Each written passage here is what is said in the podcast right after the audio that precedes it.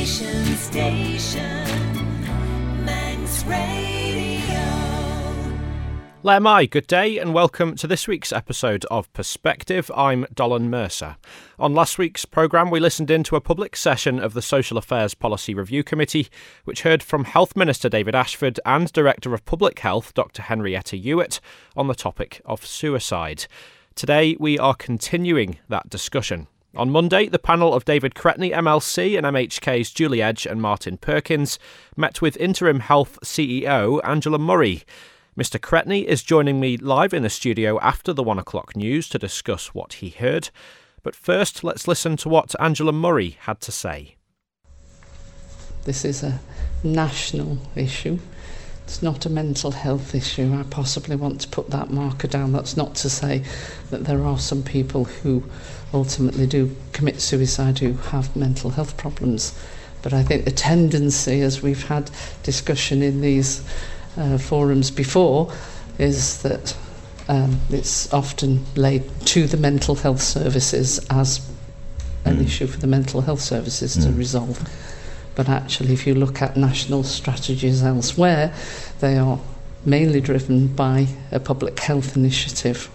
And that's across government, it's third sector, it's private organisations, etc. All need pulling together to develop a strategy. But key to developing the strategy is not just to have a strategy, it is to have a plan, an implementation plan that underpins the strategy.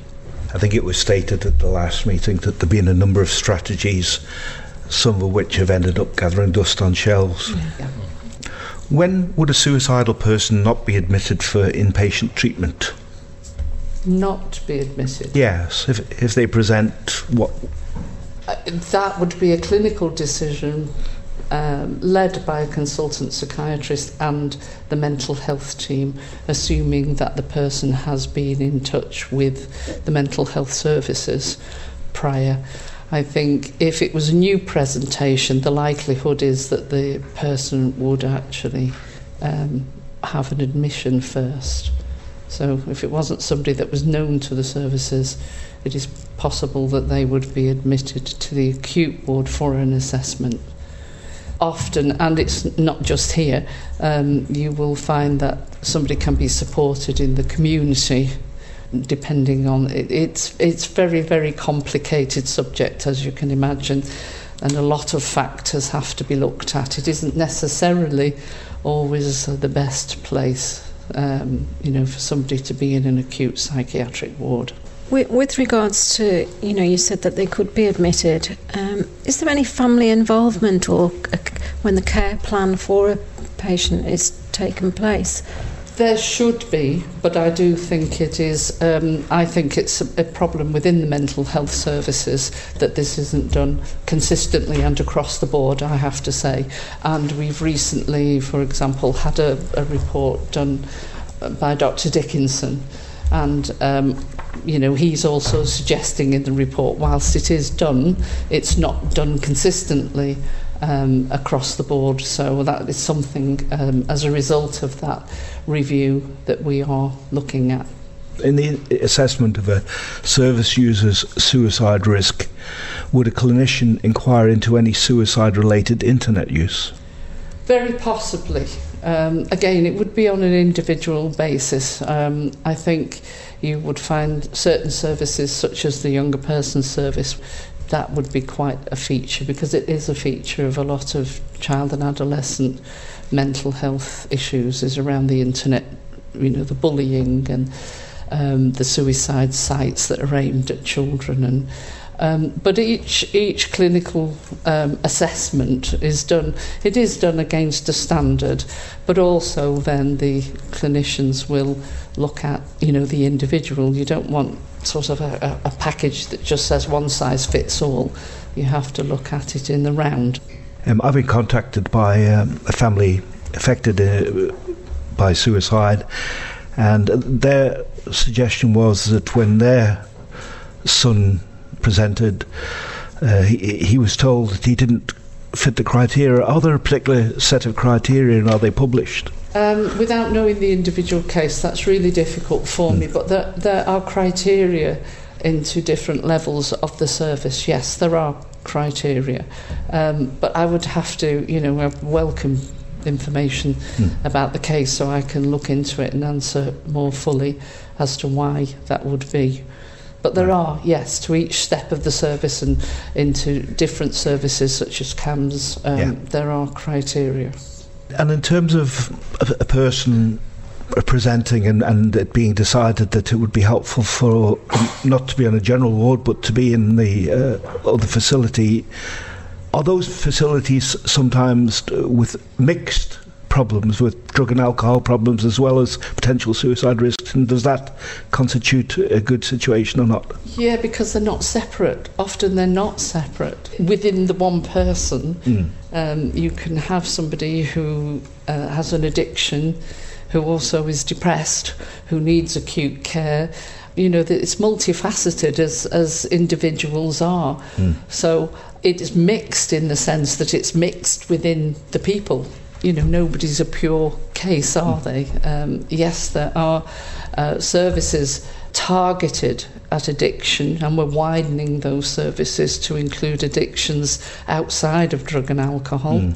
And that specification has been developed now for the development of the service further. I have had politicians question me on this before about, you know, well, how can somebody who has a drink problem be in there? Because that person with a drink problem might have the drink problem because they have a depression, Yeah. because, you know, there's there's 101 different things. So you can't separate them and put them into silos because of the fact that we are all human and we're all a mixture of a lot of things. Your policy for risk assessment and management of self injury and the prevention of suicide states, and I quote, wherever possible, consent should be sought from the patient. However, there may be occasions where the level and degree of risk necessitates disclosure of information, even if consent is not obtained.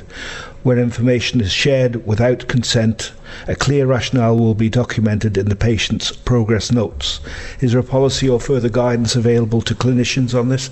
Um, at the end of the day, with all respect to sharing information, you know, a personal nature, you have to assess the risk of not sharing that information.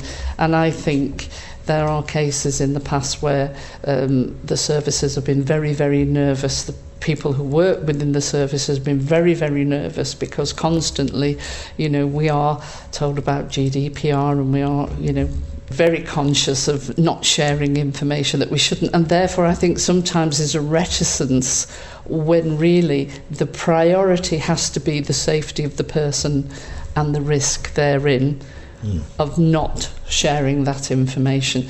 Now, once you make that decision as a clinician um, or as a team of clinicians, the documenting of it is very, very important. It must be, you know, fully documented as to why and why that decision was made. Does that include sharing with the police? Not of a criminal nature. No, that's not for us to do. Not Okay. criminal nature, but somebody who is mentally disturbed and possibly suicidal, um, and the police are trying to decide the best way they can, uh, the best outcome for that person. Yeah. Um, would you disclose information on that person or not? We've well, we've resolved that issue in a different way. We've Okay, actually yep. put mental health nurses working in the police force. So if an officer suspects that there's somebody with a mental health problem, or somebody says, um, you know, I, I have a mental health problem, or I feel suicidal, they have a, a RMN um, attached to the police. Um, and we are expanding that service uh, again. We're working closely with the police to, you know, make that um, wider and deeper. We put two RMNs uh, from the mental health services into the police force to run as a pilot.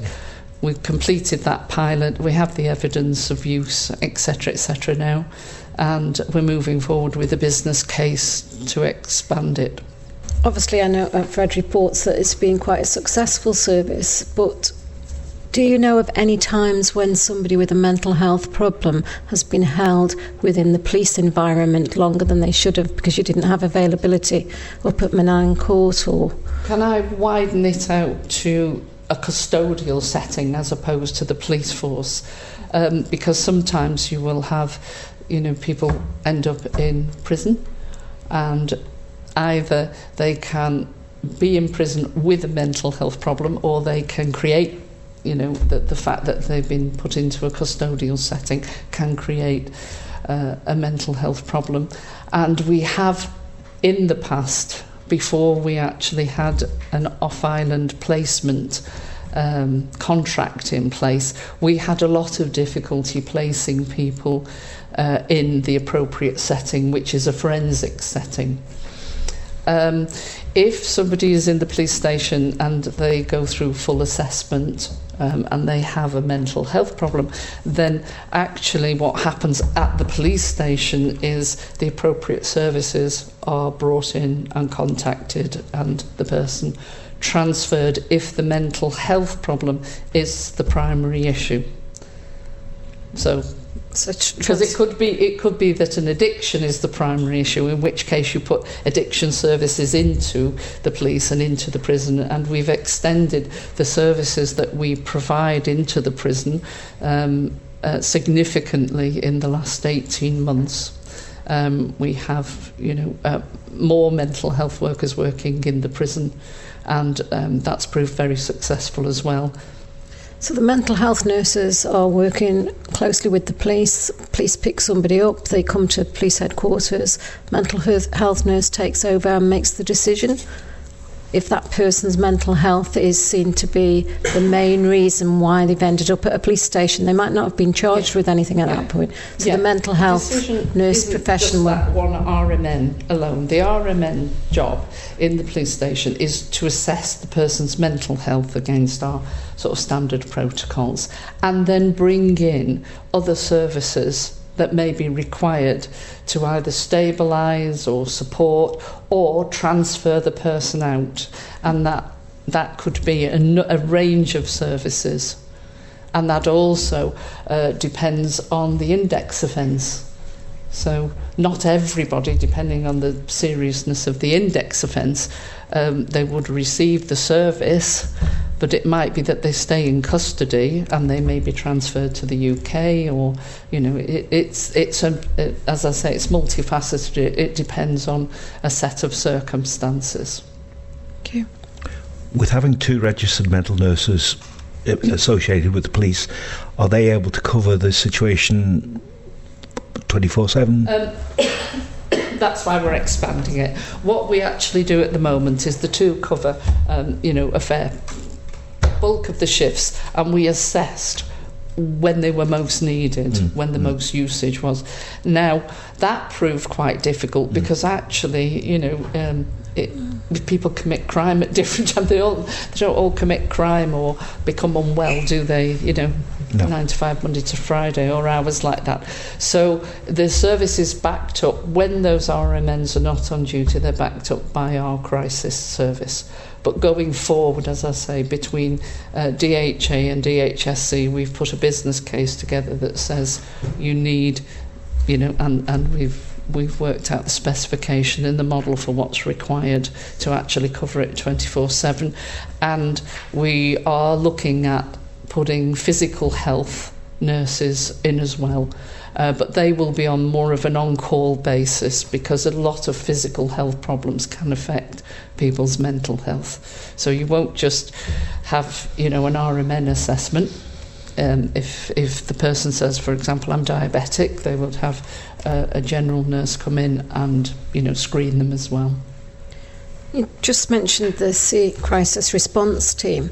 Is there ever any times where they would refuse to see somebody because they're under the influence of drugs or drink? There have that yes, yes. If somebody um, is actually in a, uh, custody and they are drunk, you cannot do a mental health assessment because you don't know what's the alcohol, what's the problem. So um, this is where actually um, the physical health nurses will help once we get them on board uh, because what happens at the moment is that person is then taken to the uh, emergency department at the hospital and actually the issue could just be that they're drunk and often happens that they will say you know I want to end it and it appears to be a mental health problem. We take them. Unfortunately that ties the police up for a significant amount of time um, the person sobering up and often creating problems within the uh, ED department. It, it's not just here. This happens everywhere um, and then when they sober up, actually an assessment is able to be done and they're fine. Um, Mm. But that doesn't mean to say we don't monitor them. Mm. They are offered appointments and um, so there are cases like that. And then of course there are cases where actually when the drink wears off, they're actually not well at all and the drink is um, as a result of the fact that they're not well because often people with mental health problems try to self-medicate with drink or drugs. Just coming back to the uh, physical pain, is there any um, additional psychological support for people experiencing um, severe chronic um, physical pain? Uh, okay, another thorny issue here. We are looking at the development of um, health liaison in in its broader sense. Okay, because we did have some health liaison from mental health services into. Um, into Nobles Hospital, for example. But again, this is this um, mixture of uh, where people think everything is a mental health problem. If somebody has a diagnosis of what is essentially a life changing disease, there's plenty of those, then they need support. That's not a mental health problem, that is somebody that needs support from psychological services. Um, and uh, when I first came here, um, that was a service provided by um, a very, very senior psychologist, which was all the wrong way around. What people need is they need therapists to be intervening at a CBT level. Um, you know, supporting them to come to terms with their pain or their disease. Or um, now we have a specification written for that, and we are um, we're just recruiting two to run a and this is a pilot to run a pilot to see exactly what the usage is. So somebody that would go into custody and fall into that bracket would be then referred to that service so that we can um, you know assess exactly what is needed. Thank you. How often are the anxiety management courses offered by the Community Wellbeing Service run, and how long are the waiting lists to attend? I can't answer that actually at the moment, um, but we have uh, again just been successful in achieving funding for our um, Western area pilot, where we are putting uh, level two services, tier two services into GP practices, and we're starting in the west of the island.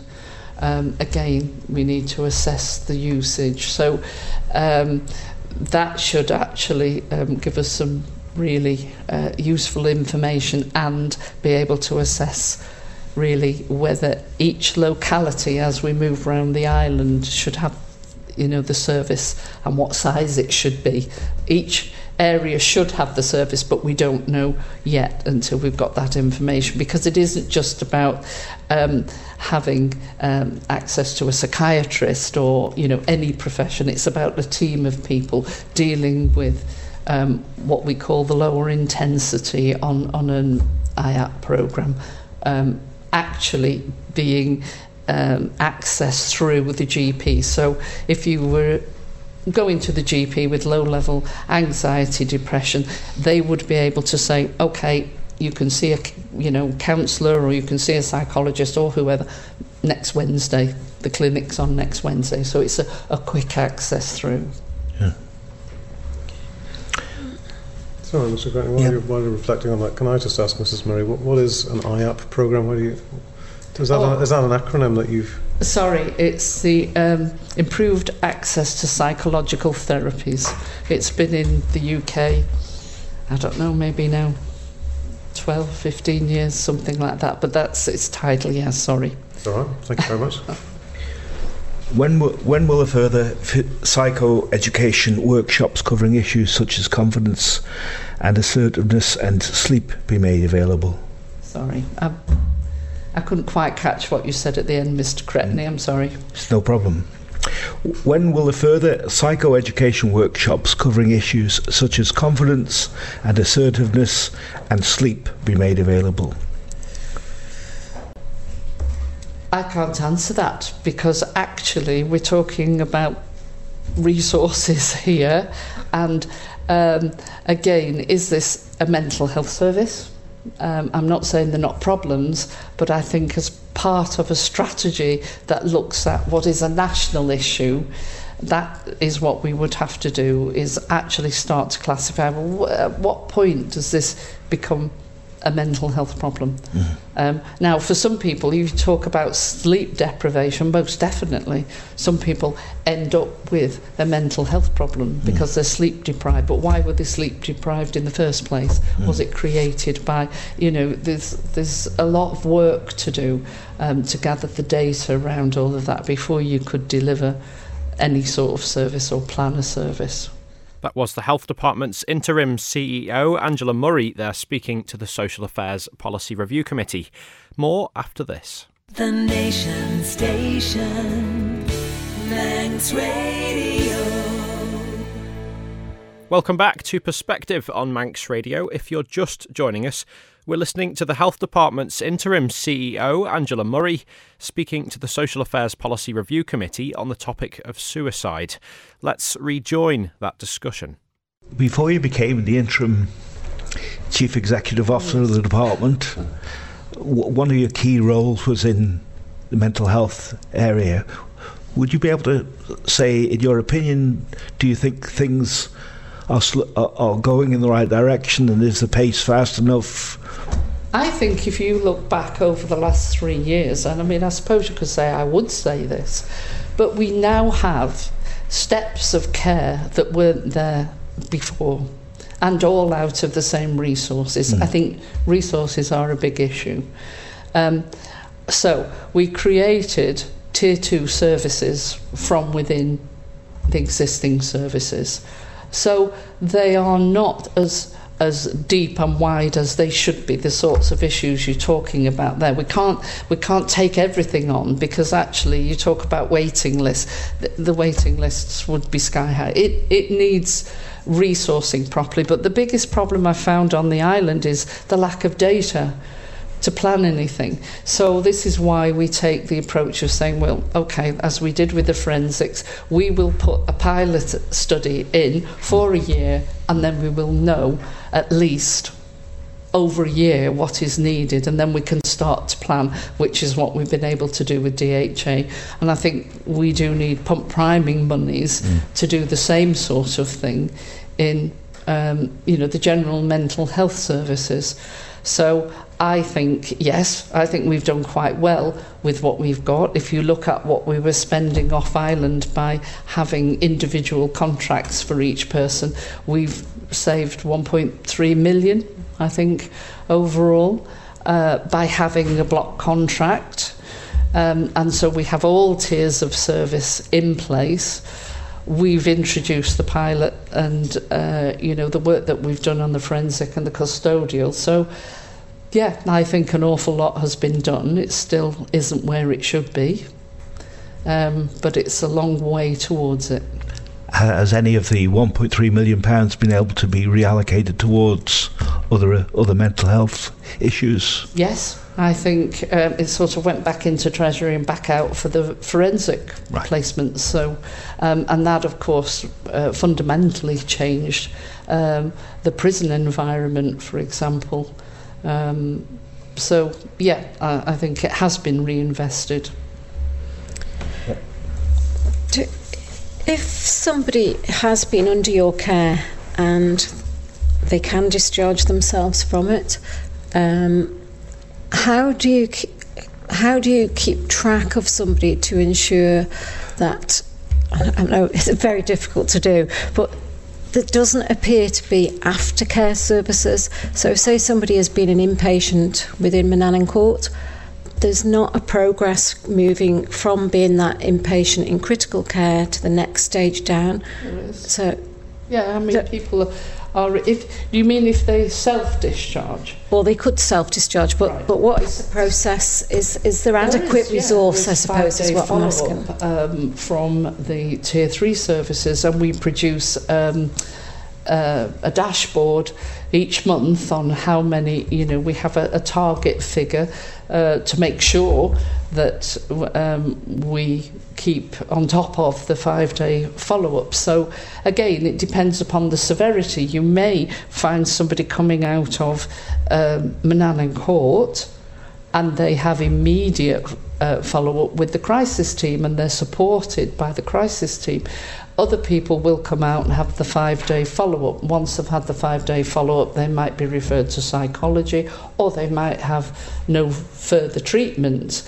Um, uh, and an awful lot of the problems that are encountered are, if you like, out with the mental health services. They're things like housing and benefits and Um, and of course, then they're referred to social workers. And what we're working on now is integrating those services, which was the idea of creating the Directorate of Community Care, that you don't have sort of social work sitting in this division and you have mental health sitting here that and that if you look at what we're doing in the west of the island is exactly how they're working that the social workers sit down with mental health workers sit down with the older person services and say what does this person need?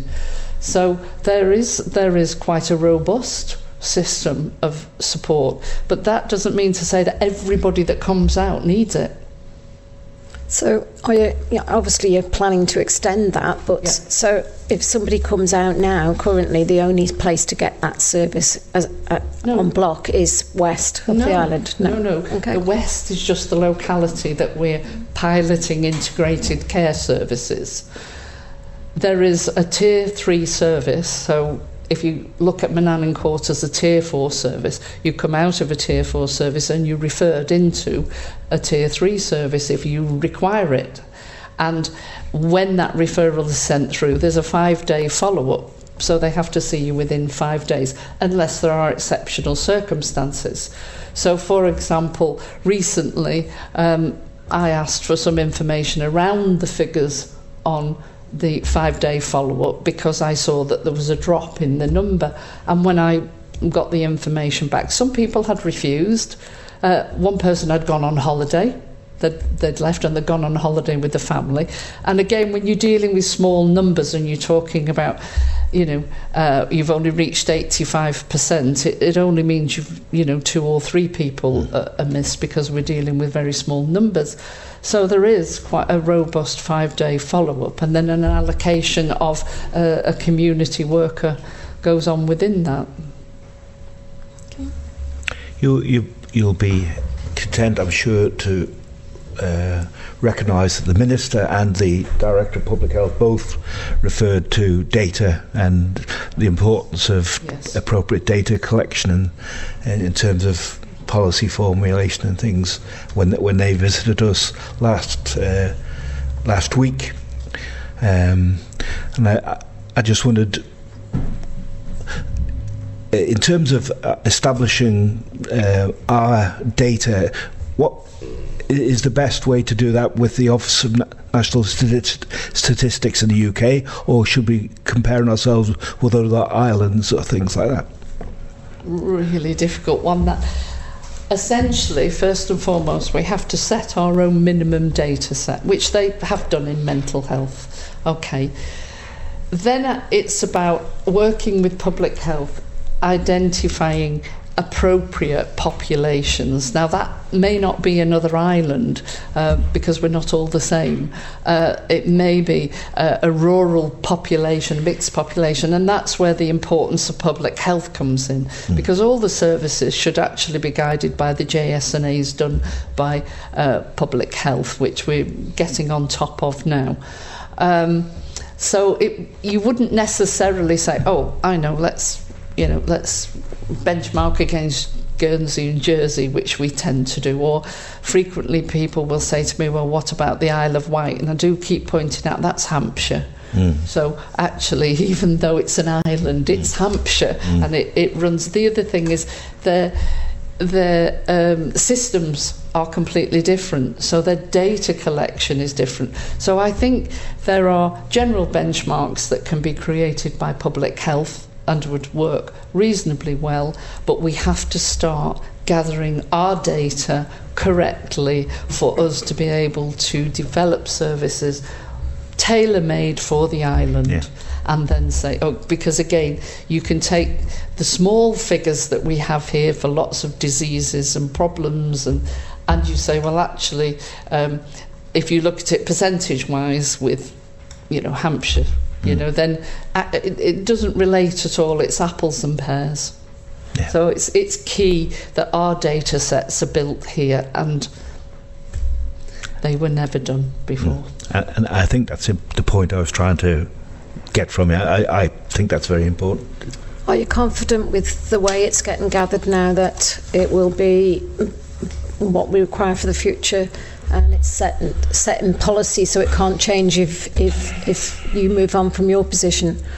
Is it electronic? Is it, you know, is it, Um, is it ensuring that everybody that's coming into the service is collecting the data from the Yeah. outset at the Yeah. same format? It, it, to some extent, Mrs. Edge, it has to be standardised. Okay, what we have and what we've found over uh, quite a considerable period of time is that people, there is a lot of data and a lot of information. And it's on people's spreadsheets and computers and uh, different systems. If you look at the digital strategy, uh, there must be, I can't remember the number now, 10, 12 different systems that have been set up over the years um, where data is being input, but they don't speak to each other. And it is a really big um, digital job to actually uh, get the systems to speak to each other. But interestingly enough, I think the key to putting the individual at the centre of what we do is actually people speaking to each other in the same team, working together, which is what we're doing in the west of the island, where some of those professions had not, they had communicated with each other, but they hadn't sat in the same room talking to each other about Mrs. Smith and what should happen with Mrs. Smith and how we can support her.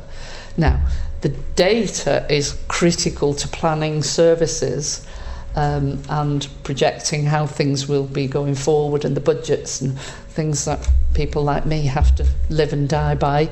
But uh, first and foremost, the person who is receiving our care needs the people talking to each other who are the professionals inputting that care and building the data sets up um, as we go along. I think in another five years we will have quite reasonable data sets that will give us the ability to project what services we need going forward.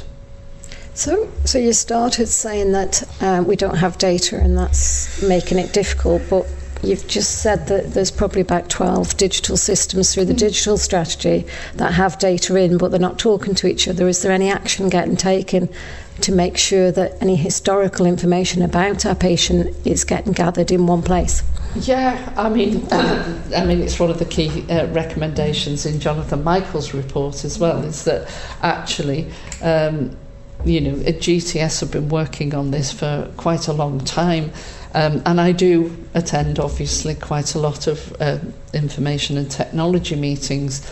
And the more I hear, the more complicated it actually becomes. To um, you can't have one system um, the you know it, if you look at the the spread of health and social care and the different types of information that you need to develop somebody's social care package or their health package if they go to cardiology that that um, you know system would not support what's needed in social care. So it's about developing something that draws the information from everywhere and puts it into one package.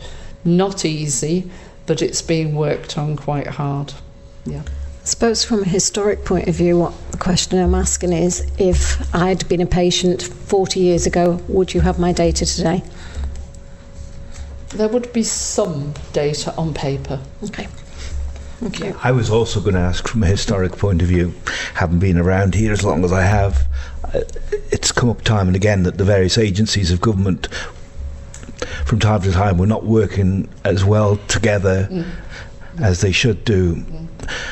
A- Again, were you surprised when you took office to, to see that? Um, and do you think that things are improving in that area? I, I, absolutely, I do.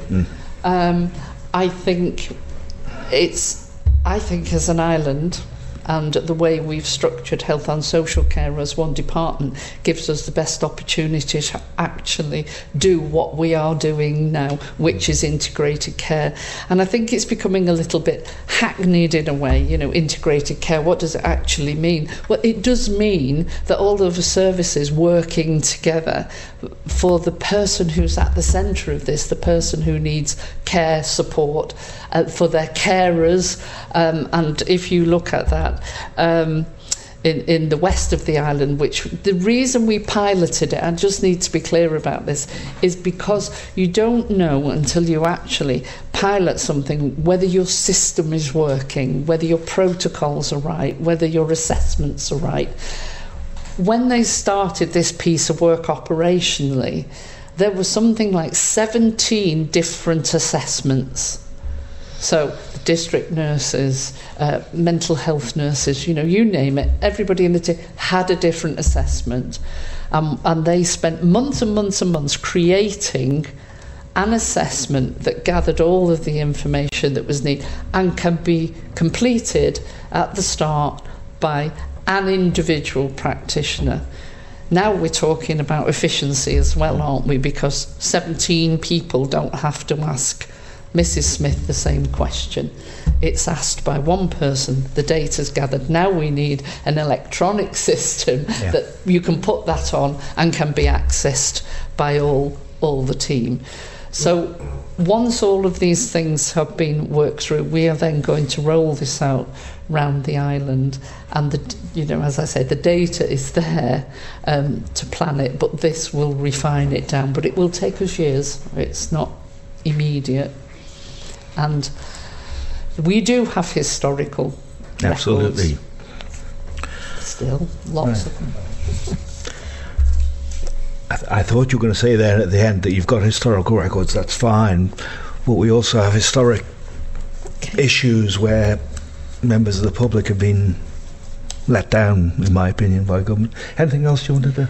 Um, just really with your capacity at Manannan Court, are you comfortable that it's working well and you've there is enough capacity if somebody to, arrives today with, with an issue they could be an inpatient I, I think like a lot of services, we will hit peaks and troughs. Um, and um, I think we've had a couple of problems recently around, um, you know, where uh, if you have somebody who's on leave and then you have an emergency, then, you know, you will use the leave bed and that creates a problem. Um, but we are also in the process of now, um, it should be finished perhaps the end of this year. Um, we have extra beds being built that are supported living beds. Um, so, what used to be getting reached is the river suite, and there will be three supported living beds. Um, now, that will alleviate problem that we have in an acute ward when somebody needs to step down. I think that's what you were referring to before, Mrs. Edge. We have community property. Okay, but it's a big step, isn't it, to come from an acute unit into a community property, albeit supervised and supported, when you perhaps haven't looked after yourself for a lot of years, even in some cases. So, what we have is three beds with an activities kitchen, you know, everything, where people can step down into those beds be helped with just activities of daily living, ready to move out into the community. Um, in supported living, just the same, but it's the next step down. Okay, thank you. Um, can I just ask a couple of factual points? You mentioned a report by Dr. Dickinson at the beginning. Is that something that this committee has before it, or is it a recent report? Uh, no, the, the, I think you had the original one, and then I commissioned another report which is due to be published Friday. So uh, we'll send a copy to the committee. Thank you very much. Thank you very much. And just on, on IT, when you were speaking about the registered mental nurses at the police station, how does that work with IT? Do they have access to health They can records? access the Rio system. They can access it from the police station. And interestingly, you can access quite a few of the systems from the prison, but the issue is you have to go into each one and log on individually. So nurses at the prison can get on Rio, they can get on Medway, EMIS, but you have to log on. So the systems aren't talking to each other. It's the person who's gathering um, all the information, and that's that's not efficient at all. And this is what GTS are working on: how we get the systems to give the information and let the individual access all that information. Yes, and you said it would take years. Yes.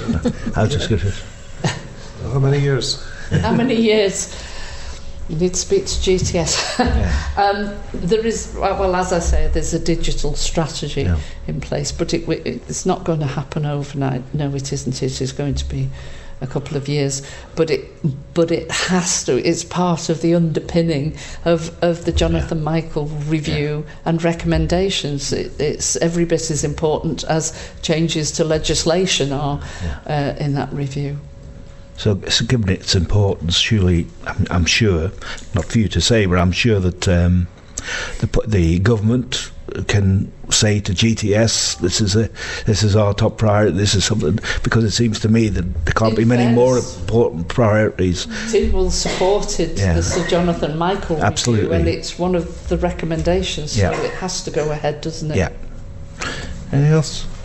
I, th- I think that's probably as much as we've got today. Um, is there anything else you'd like to mention that hasn't come up in our conversation? Um, I think it's important to mention the mental health first aid, uh, the first aid programme. This is a programme that, again, is not a mental health service um, to deliver. But what happened with it when you say, you know, have we made changes and improved, is eventually um, we decided, let's just go ahead with this. And we trained up um, quite a few workers um, in the field. Um, and we also have somebody external that we've employed to drive forward. It is really key that uh, people working next to people who may be depressed, anxious, or are able to feel confident to actually approach the person and say, you know, you don't look so good today. Are you okay? All right, and give people the confidence. It's a two day training course. But that needs, again, resources mm. because we've got the resources out of the mental health service doing that. And then on the other side, somebody will be saying, well, you need more resources in this. But actually, it isn't, it isn't just for mental health workers. This is for, you know, general public, people in offices, people in other government departments. And I think that's really, really Mm. quite important that we can get that programme rolled out. I think the minister said uh, last week that there was something around 300 or or something over 300 within the department mm-hmm. who had had that. Absolutely. Yeah, yeah. And that's not bad going mm. because we can only take 16 at a time on a course and we can't run courses every week. Mm. But if we could, you know, 300 out of, you know, 3,000. Yes. But also, as you say, in the private sector as well, and in the other government departments, it's yeah, very important. We, we want to, you know, and, and, and actually we have been approached by uh, banks and other organisations, but we don't have the capacity to go and train them Hmm. uh, because we don't have enough uh, bandwidth, really. But if Um, anybody, if anybody can get it, uh, can do a good job of that, it should be the Isle of Man because we're a small Exactly. community, and hopefully we can all support each other in that Yeah, regard. absolutely. That was the interim health CEO, Angela Murray, there speaking to Tynwald's Social Affairs Policy Review Committee. Shortly, I'll be joined live in the studio by the committee's chair, Mr. David Cretney, to reflect on what the panel's heard so far. But first, news time. the nation station. Manx Radio. Fastyr mie, good afternoon. You're listening to Perspective on Manx Radio. And if you're just joining us, this week and last week, we've been looking at the work of a Tynwald committee which has been continuing its inquiry into the topic of suicide on the Isle of Man. I'm joined uh, for this part of the programme by the committee's chair, Mr. David Cretney, MLC. Uh, good afternoon. Thank you very Fastyr mie, good afternoon. Fastyr mie. Um, now, to, to begin with, I think it's worth acknowledging that the work of the committee is obviously ongoing on this. There are there are some things still to be done. Um, we'll talk about that perhaps in a little bit. Um, first of all, reflecting on uh, your conversations with Angela Murray, also with the Health Minister and with uh, Director of Public Health. Um, any big surprises from your point of view? No big surprises. Um, I have to say that both the Minister, the, the interim Chief Executive Officer, Angela Murray, um, and uh, we also met with uh, Henrietta Ewart, the uh, new Director of Public Health, or re- relatively new Director of Public Health. They're all new in their roles, but it, it's been quite apparent that that uh, things haven't been as they should have been in the past. And I welcome the frankness of each of these individuals in accepting that and making it clear that things have to change. Uh, I support them in that. Uh, the committee uh, obviously, one of the most important things that's been spoken about by all three was in relation to data collection in order to have properly informed policies going forward. Um, and a slight disappointment uh, that uh, the Angela Murray indicated that it was going to be at least a couple of years, maybe five years, before all the data uh, would be properly in place. I hope and trust that the government are able to reduce that timescale. It's very important. Um, and also, I think it's very important that uh, the point made by Henrietta Ewart that this is principally and, and endorsed by by the others that this is principally a public health issue rather than only a mental health issue. It goes across society, and as such, not probably less than half of the people who decide sadly to take their own lives are actually engaged with or have been engaged with the mental health services. I, rec- I, I welcome that they accept the importance of this, and I think it's time that, that the work they're doing and our scrutiny coincide. I think that was in Angela Murray's uh, opening gambit, if you like, that it was a, a national problem, not a mental health problem. Yes. Can we can we sort of infer from that that it has been considered exclusively a mental health problem in the past? I think it probably has. And, and, and the other sad thing for me, I first raised the issue of suicide in, in on the Isle of Man in Tynwald in 1993. That's how long I've been concerned about this issue. And at that time, I did that because I had been involved with an individual case. And the individual case took a long time to actually get involved with the mental health services. There was a resistance from the mental health services to taking this person and, and giving them support when they needed it. The, I eventually persuaded that to happen, and very sadly, he, the person left was within a couple of days and took his own life. So this is something which kind of you then think, did I do all I could have done to help? And and and I, I think this is the fact. This is what happens with so many people. Their families, for example, they wonder, is this something I could have done more? And it's just something that's. Uh, I've spoken. I've spoken also to people whose loved one took their own life twenty plus years ago, and they're still affected by that. It stays with them for the rest of life. So it is a very important subject. And so I'm most disappointed that reports that have been carried out, which should have been showing the way a long time ago, have just been simply gathering dust on a shelf. And I'm very sorry to say the very least about that. You've mentioned in several of the hearings uh, words to that effect that previous strategies have been have been gathering dust on shelves. Um, is there a perception this has been deliberately booted into the long grass? Do you think? Um, I think mental health services for too long was a was a Cinderella service. It didn't receive as much funding as as um, other uh, medical services, and I had a bit of a kind of crude theory that, you know, if you've got a broken arm or something, and it's a bit cliche, but if you've got a broken arm or something, then it's obvious to others. If you've got a mental health issue, then you've got that yourself, and not people might think that everything's going on swingingly, but behind the scenes, that person could be in in a very dark place. Uh, I, I think one of the things that's really good now is there are a number of charitable organisations on the island who will work with the uh, state provision, and also that younger people are much more prepared to open up and to talk about it than those of my generation. I think it. Uh, those of my generation would either perhaps resort to drink or or would just permanently clam up and and there have been people in my experience who I've been in contact with who've taken their own lives because the services were inadequate.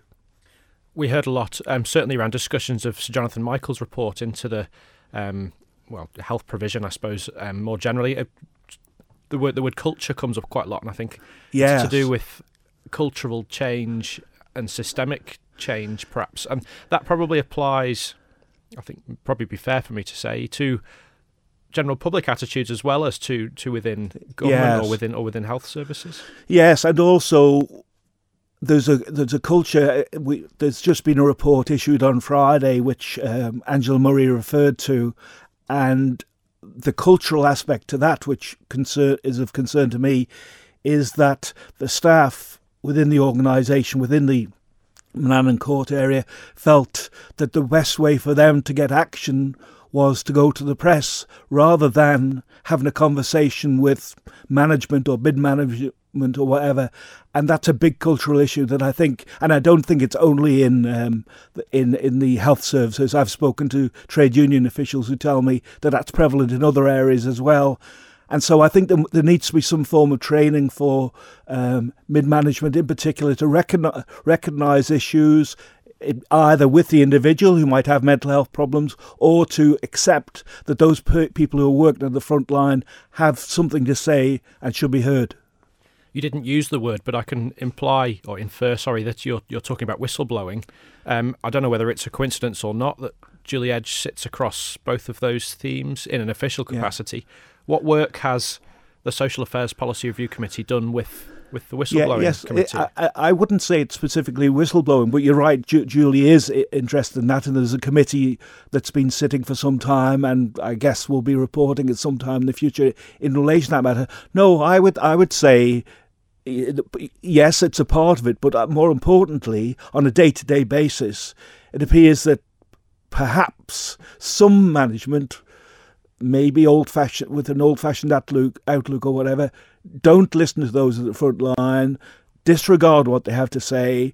Um, and, and I think that's very unfortunate. I think there needs to be specific training to assist them in that so that they can work with those i- i- within the organisation because it's only by all of us working together that we can see improvements. Angela Murray um, spoke about uh, a reticence to share information and some concerns about obviously GDPR ruling, things like that. And you mentioned before a bit about the uh, digital strategy in, in health Yeah. services. Are these things linked? Oh, they, they certainly are. You know, um, i again in the John, Sir Jonathan Michael report, uh, it was made how how clear it was that things should be um, joined up. Angela, in her commentary to us, made it clear how 17, I think she said, people could be speaking to an individual where it should be one person and then that information is coordinated with all the interested parties who then meet physically to discuss um, particular issues and, and come up with the best solutions for those people. I think there's a long way to go in that, and I think um, it's vital, vital work. And I th- and as I said at the in, in, uh, inquiry, I do hope that the government, with GTS or with any other parties, can make real progress on that. You know, we live in an island that's very e-commerce, uh, e-gaming, e-related. We we should be ahead of the game rather than what appears to be the case, dragging behind in terms of this. You mentioned as well a bit in the, the hearing with Angela Murray about the timescales for implementing some of that digital change. Yes. Um, I mean, anecdotally, we're talking about a, period of more years, plural, from what I can gather. Is there anything that can be done to kind of expedite that process? Well, well I, I, I, I think yes, definitely there is things that can be done, and as I say, you know, if GTS has too much on or whatever, or if uh, the issues are too difficult, then we have expertise on the island, and and and I think, given the importance of the issue, to get this uh, in place sooner rather than later, so we, uh, you know, we're talking about people's lives here. Um, I would hope that the government would treat it with the seriousness it deserves and hopefully make progress sooner than uh, the least she said was two years the most she said in our interview was five years both of which are worrying to me one of the things we hear from the health minister david ashford um, a lot of the time in several interviews since uh, he sort of took that post is um, the importance of early intervention and of um, recognizing an issue sort yeah. of before it arises, really. One of the topics spoken about um, in the past couple of weeks has been the placement of mental health nurses within the police force, um, which you could argue is sort of that, that first uh, detection point, if you like.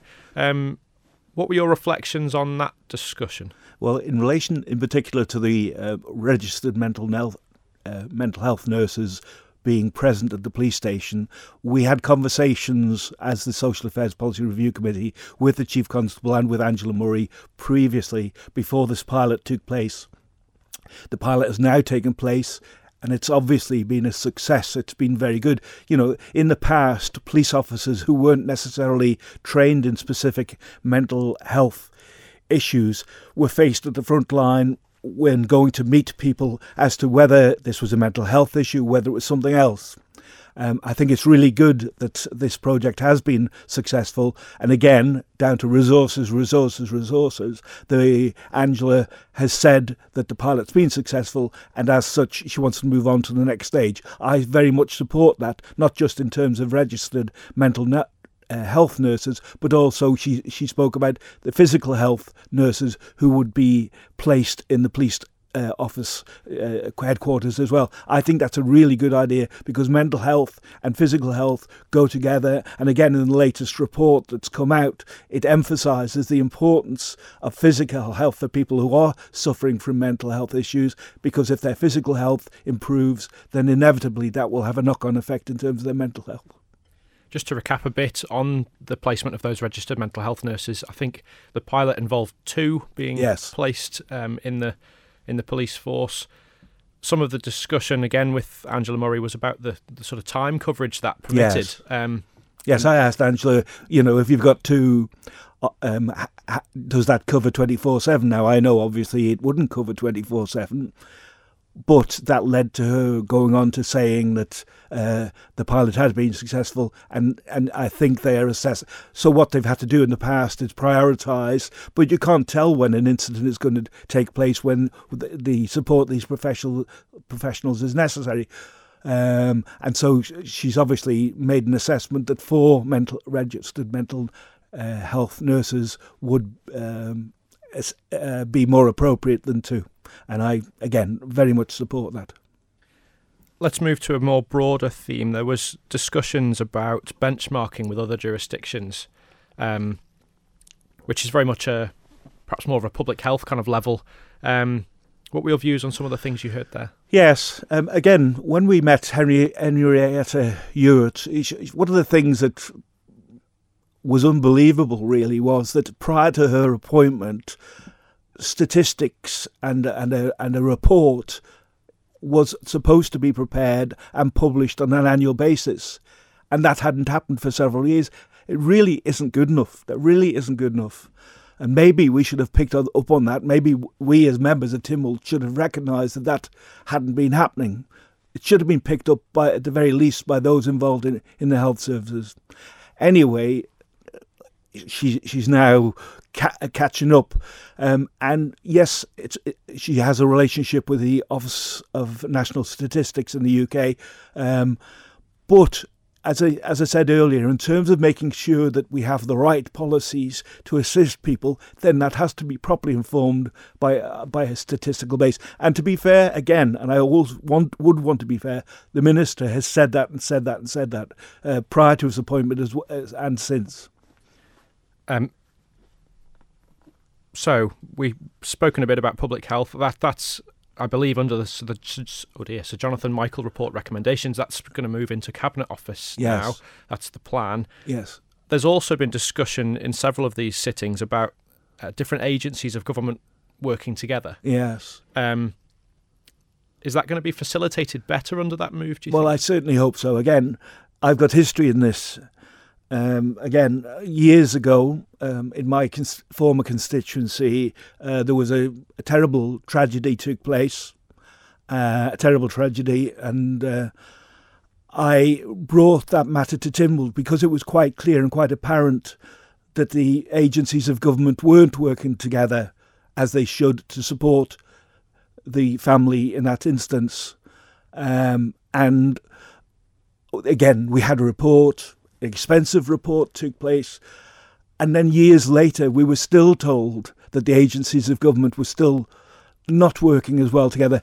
Angela has made that quite clear in her presentation uh, to us on uh, this week um, that how important it is that there is liaison. I hope now at last that that will be the case. It's very, very important. By my crude um, interpretation, that's what integrated care is. Right? Absolutely, is is, absolutely. is moving in that direction. Yes. Yeah. Um, you're a long-standing servant of Tynwald, if you don't mind me saying, in, in several different capacities. Is there a feeling that history is repeating itself a little bit there? Well, there have been instances over the years, uh, like the one I mentioned there, and others since, when reports have been carried out, and the reports have indicated that part of the problem was uh, that the agencies of government were not working collaboratively. And the report is done, it's put on a shelf, and you, you as a, mem- a Tynwald member, hope and trust that that will be acted upon, and that hasn't always been the case. Um, you know, the, the one I refer to, the, one of the agencies of government said that's as good as she gets. Well, that was never good enough, in my opinion. Um, one of the things that came up in the January 2019 report of the Social Affairs Policy Review Committee to Tynwald, one of our recommendations is that now, on an annual basis, the Department of Health and Social Care will have to report to Tynwald, you know, with a debate uh, as to how they are getting on with uh, mental health, physical health, and um, those kind of issues on an annual basis. I hope that that will enable Tynwald, um, when necessary, to hold them to account. I haven't got a quote written down, but to paraphrase from things you've said before, um, your work with the Social Affairs Policy Review Committees, some of your most important uh, Yes. work in Tynwald, Yes. you you felt. To go through very quickly, just in, on on this topic anyway, Yeah. you've heard from Cruse Bereavement Care, government staff welfare representatives, the Isle of Man Health and Care Association, Psychology.im, uh, Samaritans, a Tynwald colleague with a professional background, Yes. and now the Health Department and Public Health.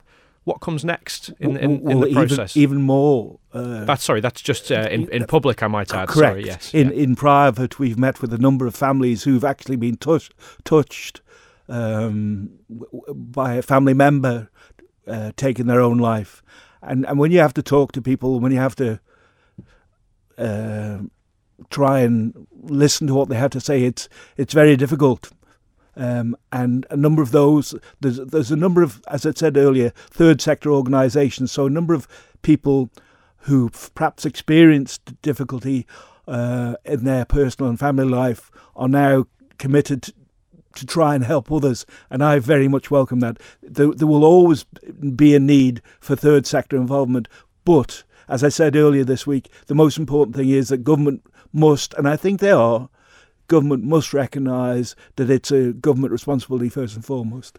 You're referencing there an interview with uh, Tim Glover, which is available uh, to listen to again online, but specifically in the inquiry into suicide on the island. Yes. Talk us through the next steps for the committee Okay. now. We're we're almost at an end. Uh, we met in private with the coroner of inquests uh, this week, um, and uh, uh, I think that's the last person we'll be meeting with. She has met. She has made um, a a written report for us, which we will be using as part of our evidence to the report. Um, we met in private because in case there were any specific cases that we may be talking to her about. And it, it obviously we wouldn't, and she wouldn't wish to make any uh, further distress to families concerned. So that's why we met in private. But she was very helpful. Um, she's the last person that we I think we'll be meeting. We then need to have our report prepared. The, committee have to sign it off. We're hoping that it will get to the November, be placed before the November sitting of Tynwald.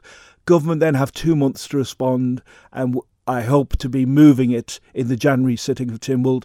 And I hope again that government will take it in the positive light that they did with our previous report into mental health. My final question on the committee, for now at least. Mm. Um, your your personal tenure in Tynwald is um, yeah. uh, finite, shall we say?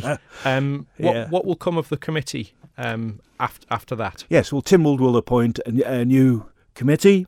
Um, uh, the, the, two existing mem- members will remain, and they'll either one of them will be made chair, or somebody else from Tynwald will be made chair it is the most important work that I've been doing latterly in, in as part of my Tynwald duties.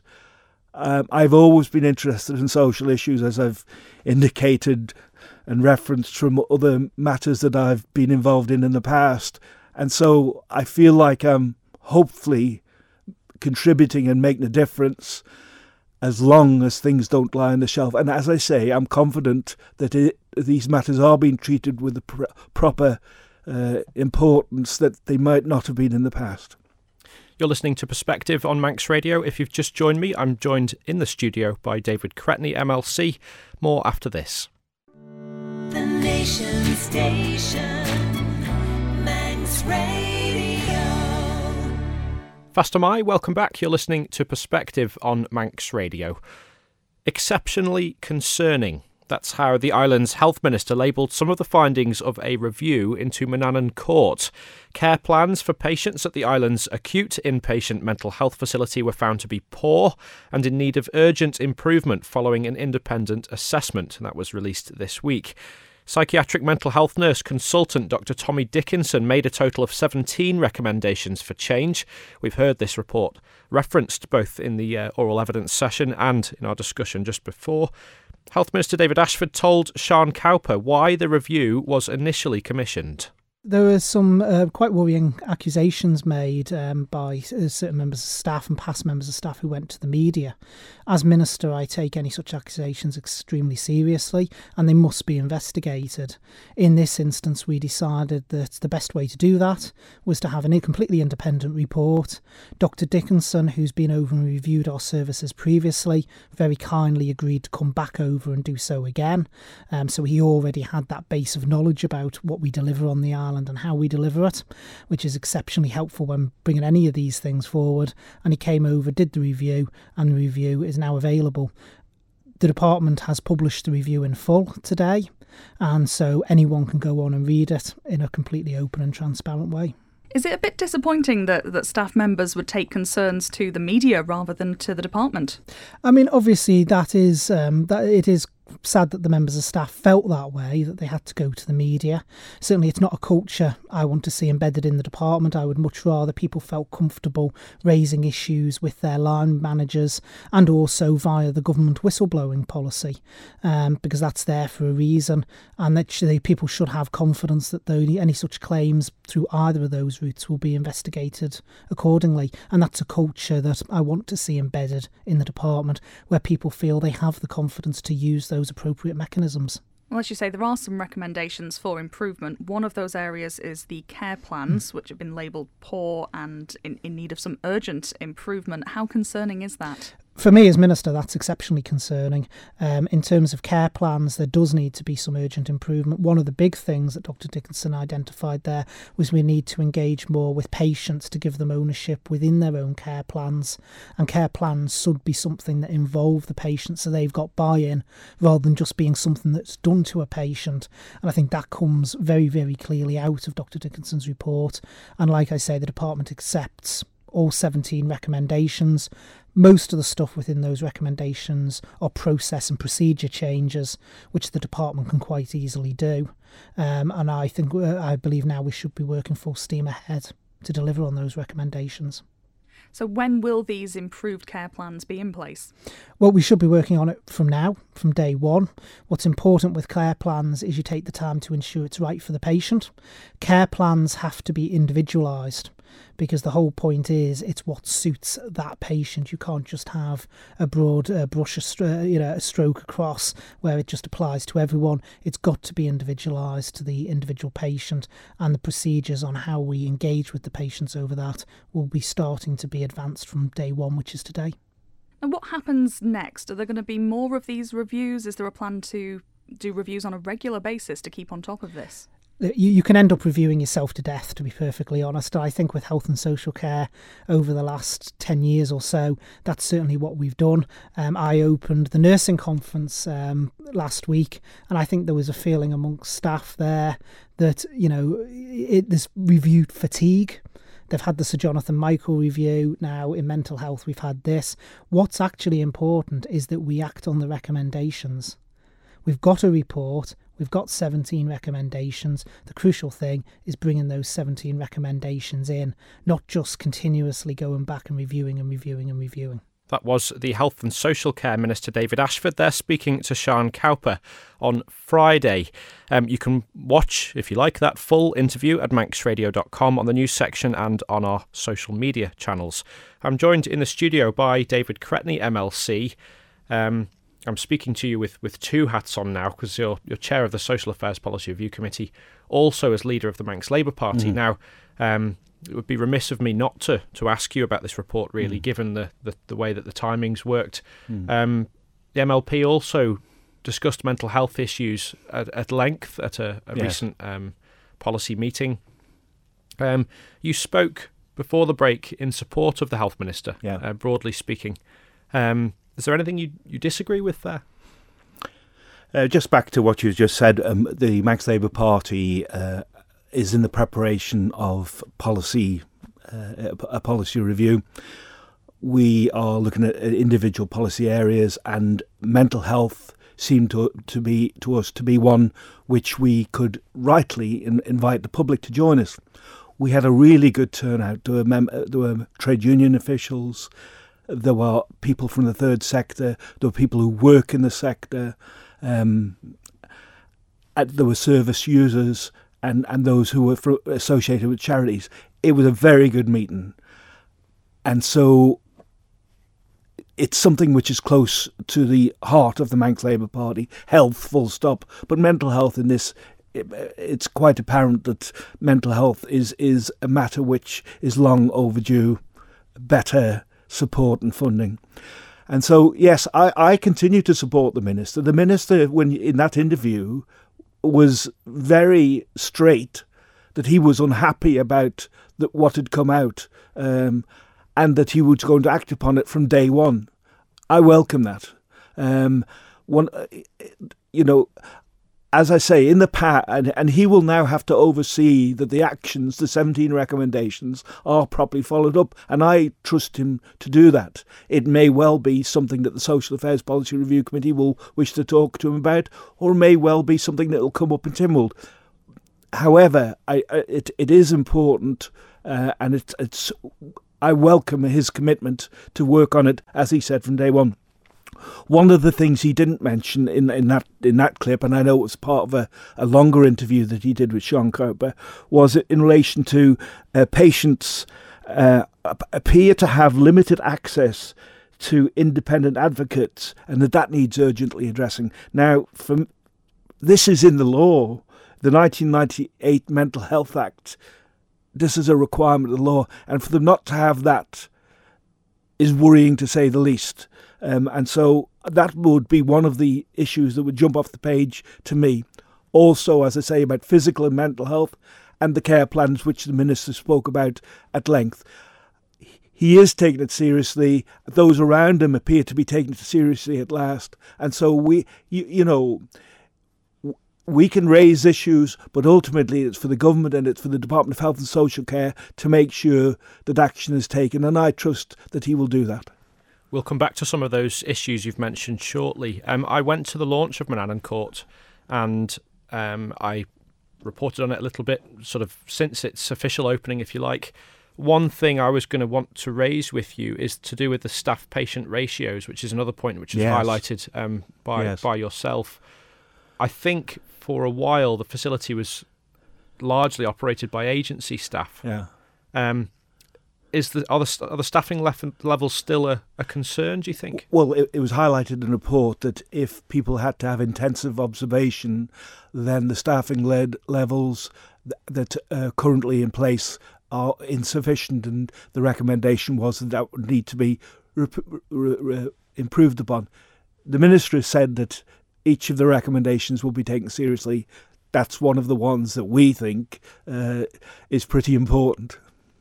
I obviously have no professional knowledge um, of any of these topics or anything No. like that, but I would assume that in an in- acute inpatient facility, perhaps those ratios might be different to other organisations in healthcare. Yes, is, I'm is- sure- Is, I'm that, sure is that that's a the fair case. summary? Do you think? Yes, I'm sure that's the case. Um, you know, if people are at risk, uh, although you know Manannan Court, following on from lessons learned in inverted commas in other establishments where people have taken their own lives in establishments owned by the state, is is built with that in mind. Uh, so hopefully, you know, those kind of issues will have been uh, taken out of the scenario now. But when people are uh, um, under duress, then it's important that the appropriate staffing levels are there in order to support them. Have you been to the facility? I have been to the facility, yes. Uh, I didn't go to the opening, but I have been since. And you will obviously have been familiar with its uh, predecessor. Yes. Um, Well, one of the things that was said to me was, um, and I, I, I perhaps need to check up with the minister on this, is that there actually, I'm told that there are less uh, beds now than there were previously. Angela Murray did, in her presentation to us, uh, talk about uh, uh, alternatives that were being brought, brought forward. So I'm not uh, completely up to date there, but you would think that given that mental health uh, issues are more dominant now than perhaps in the past. You know, in, in the past, it appears that sometimes people were put away and you didn't hear about them, and, and society just got on with it. Well, that was the, that was the wrong thing, you know, uh, and hopefully we've learned from all those kind of things in the past, and hopefully now we treat people with a bit more respect and dignity than might have been the case a long, long time ago.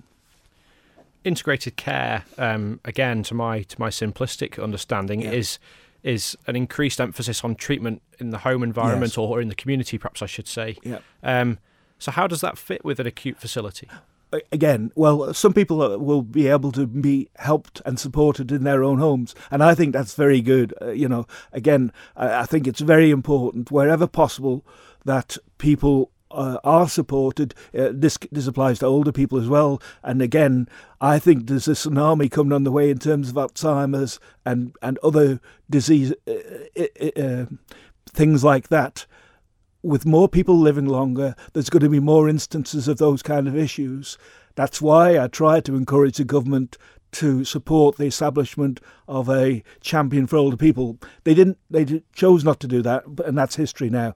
But I, I certainly support people being supported in their own homes. The mistake we must learn, though, is uh, in the 1980s, um, people uh, in the UK, and we followed the UK, had a policy of um, ordinary people in ordinary streets. So people with mental health issues were supported in in in in the community.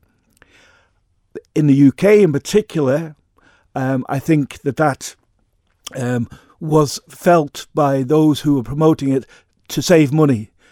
And that, what I would say is that proper support in the community might not necessarily uh, save money, but it's entirely the right thing to do. You mentioned a bit about the aging population and um, again I, I haven't got the, the, the exact figure written down but I, I remember um, there was a, a prediction that there'll be 20 new care homes or, or Yes. thereabouts needed on the Isle of Man in the not Yeah. too distant future. I'm not for a second likening residential care to Yeah. to Manannan Court, but is there going to be, do you think, an increased reliance on on um, infrastructure to to to accommodate people who require assistance? Yes. Uh, well, again, I'm I'm involved with families at the moment who the the care that they their uh, older relations are receiving um, hasn't been as good as it could have been, and I'll put it no stronger than that. And yes, I think it was the, the present chief minister who indicated the number of uh, homes that may be required for older people into the future. Um, and again, it's it's very important that we get all the statistics right, but it is apparent that with people living longer, it's inevitable that uh, illnesses and conditions of older age will be more prevalent, and as such, you need to make proper provision for that. Aren't there already shortages in, in nursing, for example? In, in staff nursing or yes, it's in, in staff. staff. staff well, one of the good things is that nurse training has been reintroduced on the island. Um, I, I'm I'm told though that mental health nurse training isn't uh, available on the island at the moment, and I'd like to perhaps talk to the minister as to is that something that may be possible, so that people from the island who are interested in this and have the commitment may be able to follow that as a career because we're obviously going to need um, vital staff, the to, people to, to, to, grow our own. Absolutely, right? absolutely. Let's come back to um, some of the points that, that, you've raised about this report into Manannan Court. Um, the limited access to independent advocates. Is that something? Is that a problem which is specific to the facility? Do you think, or is that, or is that wider in the health service? Is there any indication? Well, it's the first time that I've read that, and it's specific to the mental health uh, uh, facility in as much as it, it comes under the 1998 Mental Health Act. It's a provision of the 1998 Mental Health Act. It's it's something that uh, in line with European courts of human rights. People uh, we, we also made a recommendation in our January 2019 report about mental health capacity legislation. Now, again, the Minister uh, and, and Tynwald took that on. We haven't seen it yet, but that's another important area which needs to be put in place. I don't know exactly when Manannan Court was officially opened, but I know that I've been here about two years, so we, we can safely say it wasn't very long ago. No. How much of this can we put down to being like teething issues, do you think? Well, I wouldn't be as generous that uh, generous as that. I mean, you you have teething issues with parts of the building or whatever. These these issues that have been brought up are more cultural and are more concerning than that, really. And I think that's why the minister, first of all, engaged the report. He it was him who who felt it was the right thing to do to to to have a report uh, uh, instigated, and now immediately he's published it, and as such, he's also made it clear that it's going to be acted upon from day one. So I think he realizes, and any of us who are concerned about this realize that these are important areas that need to be acted upon. One thing that you've spoken about um, already this afternoon, and I think the, the health minister referred to um, in his interview with Sean, was about the communication channels. Um, and I would, I would, I would guess anyway that that's certainly not just uh, applicable to Manannan Court. That's also not not a change which I envisage is going to be introduced overnight, yeah. is it? Well, they're doing the test scheme in, in Peel at the moment, in the Peel in the West at the moment, um, and and in terms of working in the community, and and that requires each of the agencies involved to be properly joined up to act together. It doesn't require 17 different people to speak, as as Angela Murray stated, 17 different people to speak to seven to to people. Um, it, it's much more coordinated. It's much more effective. It's a much better way of doing things. And yes, uh, you know, you would be dishonest if you felt that that was going to get done overnight. But all I'm saying in all of this and I know the minister agrees, is that these issues are priority and, and need action. Let's speak more broadly. Mm. Um, we've not got very much longer to go now. Um, mental health and specifically suicide. Is there any, is there a, a perception that these are bigger problems on the Isle of Man than they might be perhaps elsewhere? There is a perception of that, I think. And uh, when Henrietta Ewart came to speak to us, she spoke about taking a three year average rather than a particular year, because in a particular year there may be, for whatever reason, more people sadly t- deciding to take their own lives. And so I understand that that's, in terms of statistical formula, that's the, the correct way to do things. I think also, though, that in a small island and on a community such as we've got, people know each other, people know families who've been affected. And if you have any kind of social conscience or if you're concerned about having a, a caring island, a prosperous and caring island, which Miles Walker came up with in 1996 and I still support, you have to have the money, but then once you've got the money, the services should be provided to make sure you're caring for those who are most vulnerable. We haven't been doing that as well as we can, and we need to. A message I had um, before the programme, um, which I think is a point to end on maybe, um, questions whether a societal structure where men, particularly, have few options and little control of their lives may have contributed to more significant rates of suicide on the island. Um, more than addiction and cl- clinical mental health issues. Hmm. Would you agree with that? It, it, it, when I last, a long time ago, when I raised this in Tynwald, at that time it was something which was men in their f- mid mid mid age group and living in rural communities um, were more likely. I think those statistics have altered and when you hear about young people taking their own lives more recently, that's a very worrying uh, uh, trend. And, uh, you know, if you look at what's going on online where the social media companies have been told they need to do things better and not to have advice, etc., online available for vulnerable people. We as a community and the, the, the world on a more larger basis need to kind of wake up and uh, act. Thank you very much indeed, uh, David Cretney, MLC, for joining us in the studio this afternoon. We've been talking about the work of the Social Affairs Policy Review Committee, looking into the topic of suicide on the Isle of Man. We've also spoken about a recent report into Manannan Court. Thanks for listening. Take care.